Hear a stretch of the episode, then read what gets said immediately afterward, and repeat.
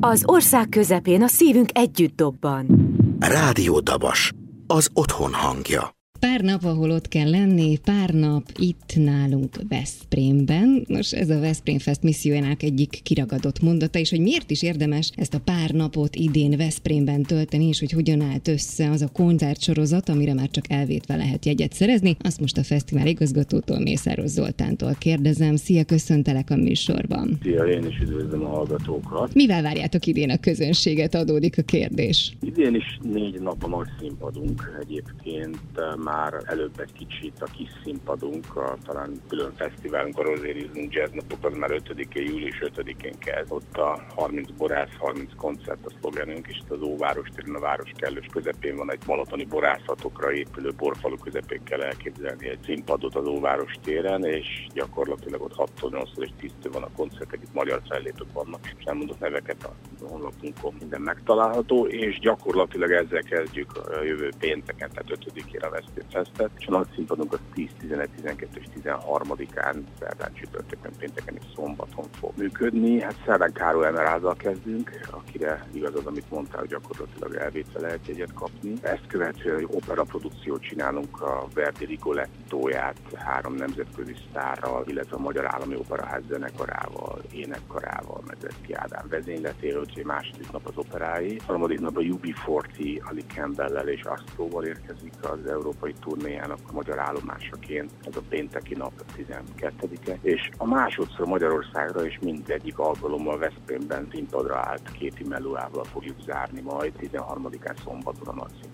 Mi az alapkoncepció? Hogyan válogatjátok össze a nagy színpadi produkciókat? Mi az, ami meghatározza az adott tép fellépőit? Az jól látszik, hogy azért elég nagy távolságra vannak egymástól a műfajok, tehát nyugodtan mondhatom, hogy a popzenétől a klasszikus azon belül nyilván az operáról beszélek, viszonylag szélesen nyitjuk a zenei palettát a Veszprém Festen. Minden évben akarunk egy populárisabb napot, ebben az évben ez a UB40 bizonyos értelemben. De van olyan év, amikor kifejezetten jazz köréből hozunk sztárokat, tehát annak idején az alapkoncepció az opera jazz világzene volt, és hát azért az utóbbi 16 évben ez megváltozott részben, sokkal populárisabb világban is nyitottunk, tehát ugyan mondjuk az első napon Károly Emerald esetében nyilvánvalóan fölmerül, hogy azért az ő zené az a jazzből is táplálkozik, hogyha a 20-as, 30-as évek szintjére gondolok még, hogyha egy abszolút elektronikus köntösbe bújtatott valakiről is van szó. Igazából a változatosság az egy fontos dolog, és a legfontosabb dolog, hogy ebben a léptében, ebben a millióben, ahol mi vagyunk, ez a két-három ezeres nézőtér körülbelül. Itt az adott műfajoknak a első vonalába tartozó világsztárokat hozzuk most már 16 éve, és, és az majdnem mindegy, hogy ez most opera lesz,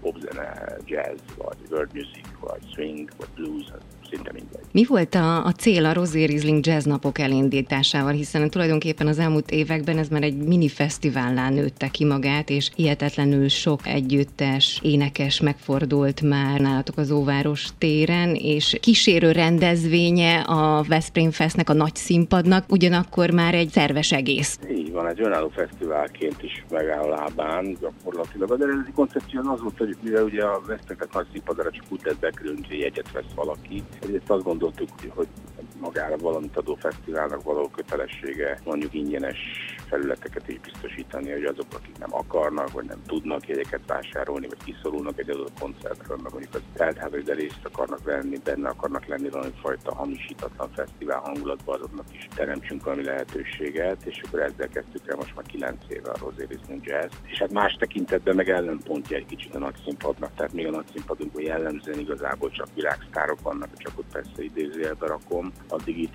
magyar zenekarok is nagyon erőteljes a hangsúly, a fókusz, a fiatalabb pályakezdő zenekarok, nagyon erőteljes a vokális jazz hangsúly, tehát azt nyugodtan mondhatom, hogy ennyi magyar fiatal énekes nővel kevés fesztiválon lehet találkozni, mint itt a Rosérizmus jazz napokon, és mindezt beburkoljuk egy nagyon, hát a hitünk szerint egy komoly gasztronómiai irányzatba is, tehát mi komolyan veszük mind a két dolgot, mind a gasztro részt, mind a program részt, és hát a gasztron belül pedig hát mi ugye 8 kilométerre, 10 kilométerre vagyunk a hozzánk legközelebbi Füred-Csopaki borvidéktől, úgyhogy itt a balatoni borok volt olyan év, hogy 160-170 fajta balatoni bort lehetett megkóstolni a fesztiválon. Ez most már nem ez a szám, de azért most is majdnem a százat kerülgeti alulról, úgyhogy a gasztronómiai tekintetben is ez egy élményt kívánunk nyújtani a közönség közönségnek, és hát az a tapasztalat, hogy ez meglepett bennünket egyébként, mert eredetileg igazából a helyieknek gondoltuk ezt, és egyszer valamelyikében csináltunk egy kutatást, és úgy kiderült, hogy a közönségnek egy jelentős része az nem helybéli, egyrészt nagy az átlátogatás, tehát a koncertjeink, a nagy színpadi koncertjeink előtt után nagyon sokan tudnak erről, és kijönnek ide egy-két órára, illetve hogy önálló vonzerőt is jelent, tehát sokan úgy igazítják például a balatoni észak-balatoni nyaralásukat, hogy abban az időszakban legyen, amikor a Rosé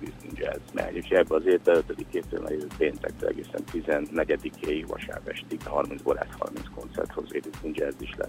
Pont erre akartam rákérdezni, hogy mennyire Veszprémi a rendezvény, hiszen van egyfajta lokálpatrióta jellege, legalábbis a rajzverseny, amit hirdettek, és ugye ami ki van vetítve ott az Óváros téren az építményekre, az hihetetlenül ilyen lokálpatrióta nekem. És mennyire nemzetközi jellegű, vagy mennyire dobja meg a fesztivál turizmus a városnak a forgalmát ebben az időszakban, mit vesztek észre? Hát egyszerre mind a kettő, tehát ezt jól láthatjuk például ez a rajzpályázat, amit kifejezetten a Veszprém iskolásoknak írunk ki most már évek óta, és ez egy díjas nyertes pályaműveket élőben rávetítjük a falakra a fesztiválok napjain, a tűztoron és a városházának a falára, és előtte berendezünk egy ilyen lancsosabb, pihenősebb, lazább teret. Ez nyilván a helyieknek szól, ugyanakkor a fesztivál nyilván a közönségét az egész országból toborozza. Nagyon erőteljes például nekünk a Budapest, Budapest környéki közönség volt olyan koncertünk, hogy a nézőtérnek majdnem a fele az erről a területről vásárolt jegyet, és nyilván a Dunántúl, a Nyugat-Dunántúl, Közép-Dunántúl, Dél-Dunántúl, de a Dunatiszak közéről is érkeznek vendégeink,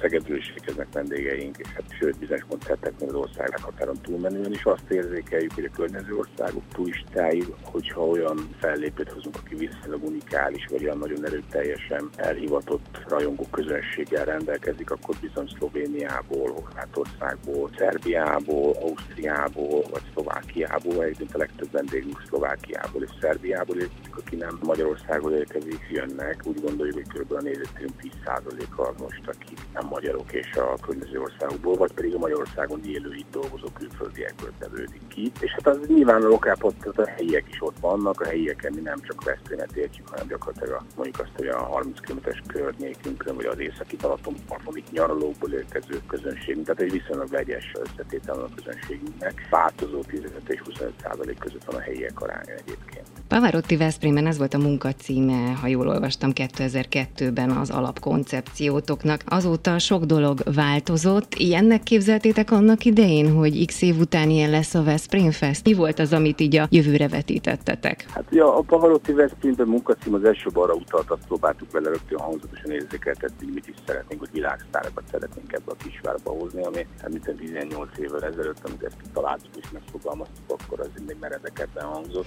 Ma már nem annyira, tehát mondjuk pont Luciano Pavarotti az sajnálatos halála miatt az nem lehet realitás, de gyakorlatilag mondjuk operáról beszélünk, akkor azt nyugodtan mondhatom, hogy egyébként most kaptunk egy ajánlatot, hogy majd dolgozunk a következő év opera produkcián, talán nem tudok, hát úgysem mondom a nevét, de egyik legjelentősebb szopránnak a felléptetéséről tárgyalunk. Szóval, hogy ma már gyakorlatilag a akire van pénzünk, és akik ki tudunk fizetni, és reális lehet, mert azért van egy olyan rétege a nemzetközi sztárvilágnak, aki nyilván ebben a léptékben nem reális. Azok számára veszély szerintem ugyanúgy reális tud lenni, mint azok a nagy európai fesztiválok, a Poli Jazz-től, a Marciákon át mondjuk a North Sea Jazzig, vagy a Montreux-ig, akik itt vannak Európában, júliusban. Úgyhogy ilyen tekintetben a víziónk az megvalósult, nem gondoltunk nagyon mást. Az, hogy egyébként ez az egész világ évőre változik, és nyilván kezdetekkor nem volt benne a Rizling Jazz, és a kezdetektől egy sok dolog nem volt benne, ami benne van. Én mindig azt mondtam, hogy a fesztivál szervezés az egy kicsit olyan, mint amikor Zuckerberget kérdezték a divatról, azt mondja, milyen a divat,